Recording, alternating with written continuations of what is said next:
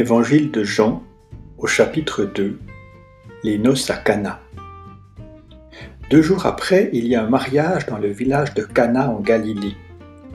La mère de Jésus est là. On a aussi invité Jésus et ses disciples au mariage. À un moment, il n'y a plus de vin. Alors la mère de Jésus lui dit Les gens n'ont plus de vin. Jésus lui répond Mère, qu'est-ce que tu me veux? Ce n'est pas encore le moment pour moi. La mère de Jésus dit au serviteur Faites tout ce qu'il vous dira. Il y a là six grands récipients de pierre. Les Juifs se servent de l'eau qu'ils contiennent pour se rendre purs selon leur coutume. Dans chaque récipient, on peut mettre une centaine de litres. Jésus dit au serviteur, Remplissez ces récipients avec de l'eau. Les serviteurs les remplissent jusqu'au bord.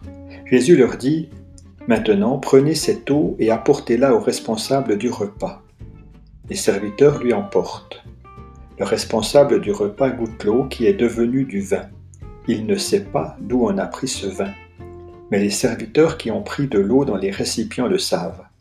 Alors le responsable du repas appelle le marié et lui dit Tout le monde sert d'abord le bon vin, et quand les invités ont beaucoup bu, on sert du vin moins bon. Mais toi tu as gardé le bon vin jusqu'à maintenant. C'est le premier signe étonnant que Jésus fait. Cela se passe à Cana en Galilée. Jésus montre ainsi sa gloire, et ses disciples croient en lui.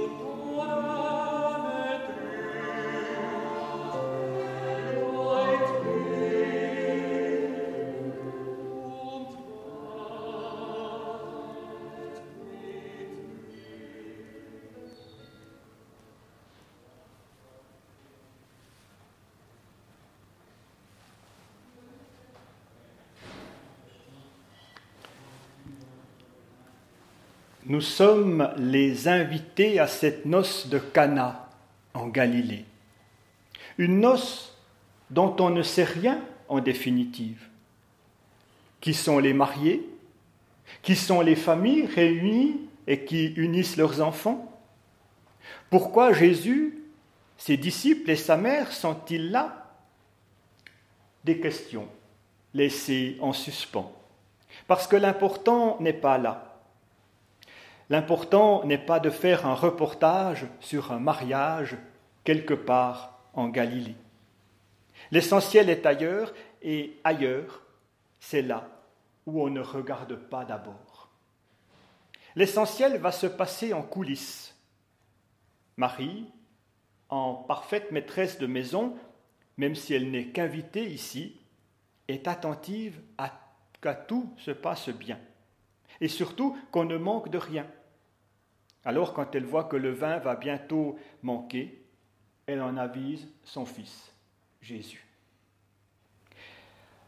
Et Jésus va répondre à cette inquiétude, mais d'une manière un peu surprenante. Il ordonne aux serviteurs de remplir des jarres d'eau. Mais Marie lui a parlé de vin, pas d'eau.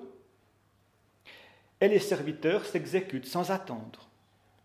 Ils vont ensuite servir cette eau devenue subitement un vin et un excellent vin. Personne n'a rien vu, mais tous ont remarqué que le vin du repas, de la fin du repas, était bien le meilleur. Une histoire qui veut nous montrer combien Jésus comble les manques de nos vies. Manque de joie, manque de couleur, manque d'espérance, et aussi peut-être manque de vie. Et Jésus comble nos manques dans le concret. Il n'accomplit pas un miracle pour se faire remarquer. Ici, à Cana, il a répondu à un manque du moment, le vin, le vin de la fête. Et il l'a fait avec des mots tout simples, si simples que ces mots en sont devenus banals. Remplissez ces jarres. N'importe qui aurait pu dire ça. L'intendant de la cuisine aurait pu les dire, ces mots-là. Mais Jésus lui donnera un signe qu'il n'est pas n'importe qui. Il est celui qui, constatant nos manques, y répond dans le concret et dans l'immédiat. Bien avant l'heure, Jésus montre ainsi qu'il donne la vie et qu'il la redonne là où elle peut venir à manquer, comme le vin qui réjouit le cœur de l'homme et qui est synonyme de fête. Jésus nous veut à la fête, nous aussi, et avec lui. Il nous appelle à nous réjouir lors de cette fête. Et aujourd'hui, c'est la fête, la fête de la vie. Et c'est cela qui importe. Parce que Jésus est là, un peu dans les coulisses de notre aujourd'hui. Oui, la vie peut être une fête. Et elle est une fête parce qu'elle est donnée pour être vécue pleinement dans toutes ses nuances, et dans toutes ses couleurs. Alors, comme les invités aux noces de Cana, réjouissons-nous. Avec Jésus, nous sommes les invités à la fête. Il est là tout près pour combler les manques qui pourraient arriver.